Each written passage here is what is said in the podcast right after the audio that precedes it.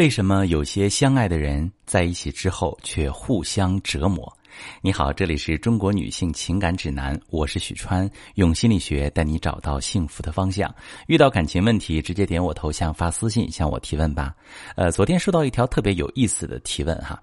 呃，他说跟对象挺相爱的，但是婚前挺相爱，结婚之后呢却一直相互折磨，这么折磨折磨就过了十来年了，两个人现在在婚姻当中也不幸福。呃，这种状态其实我非常理解，也是我们平时在婚姻的辅导当中经常会遇到的状况。你很爱他，你想跟他一起好好过日子，他也很爱你，其实，并且你也能看得到他为你做的付出。可是，在感情当中，你们却经常的冷战、吵架，一点很小的事儿就会破坏你们的感情。明明很相爱，但是你们过不好，为什么会这样？因为爱对方和会爱对方是两件事儿。朋友们，你会发现，相互折磨的人常常会有两种表现。第一种，他们觉得坦诚沟通意味着不需要技巧。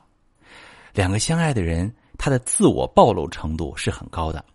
在爱情里有足够的安全感，去把自己不自信的，甚至是缺点的、黑暗的一面暴露出来，也相信对方有足够的爱去包容和接纳自己。可是，也正是因为过于放心和信任。有时候会把对方当成是自己的延伸，说话时特别不注意，甚至试图改变对方，让他直接按照自己的想法做事儿。比如，他觉得上交工资、负担家庭责任就是爱，而你认为多回家过二人世界、多和你进行情感交流、倾听倾诉才是爱。当两个人的认知不一样时，你可能会希望他来满足你的需求，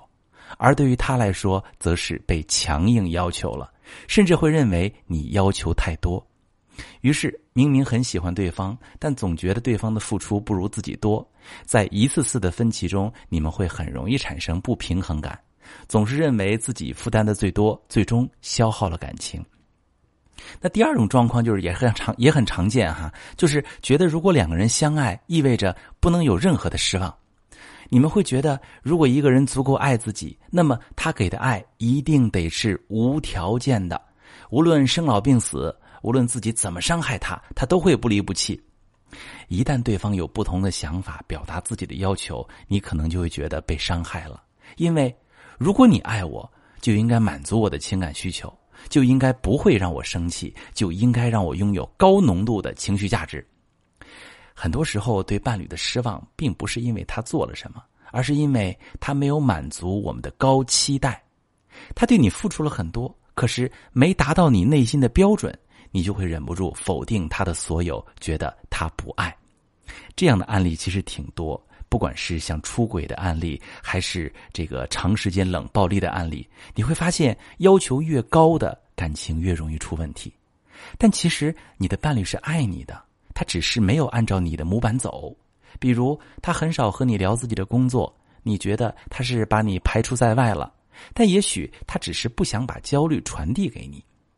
面对这样的困境，有没有解决办法？答案是发现自己的绝对化思维，然后反驳他。在感情里，很容易出现绝对化的想法，比如，如果他爱我，他就应该怎么怎么样。啊，如果他不能满足我，那就是不爱我。比如，如果说不能在房子房本上加我的名字，就是不爱我；如果不上交工资，他就是不爱我，对吧？在不去刻意学习的情况下，我们真的有很多朋友的标尺就是非黑即白的，要么爱，要么恨，很难接受感情里边有波动，会有不连贯的时候，也很难接受需要去跟对方沟通。所以，每当你们生气吵架的时候，你都可以去回顾一下这些念头，也可以看看你的伴侣有没有这种想法。接着，你可以找一些事儿去反驳这些念头啊。他虽然让我生气，可回家时还是给我买了零食。他虽然不记得纪念日，可是他经常跟我讲他的心事。这个时候，你会发现很多本来会让你们吵得天翻地覆的事儿，现在看起来也不是什么大事儿了。那如果你自己很难去纠正这些绝对化的思维，就是会把一些他无伤大雅的个性对应成他不爱你，并且已经导致你们的感情出现裂痕，也可以寻找专业的帮助。那我们婚姻咨询师会客观的回顾你们的感情，找到问题所在，帮助你调整相处模式，发现那些未被重视的情感需求。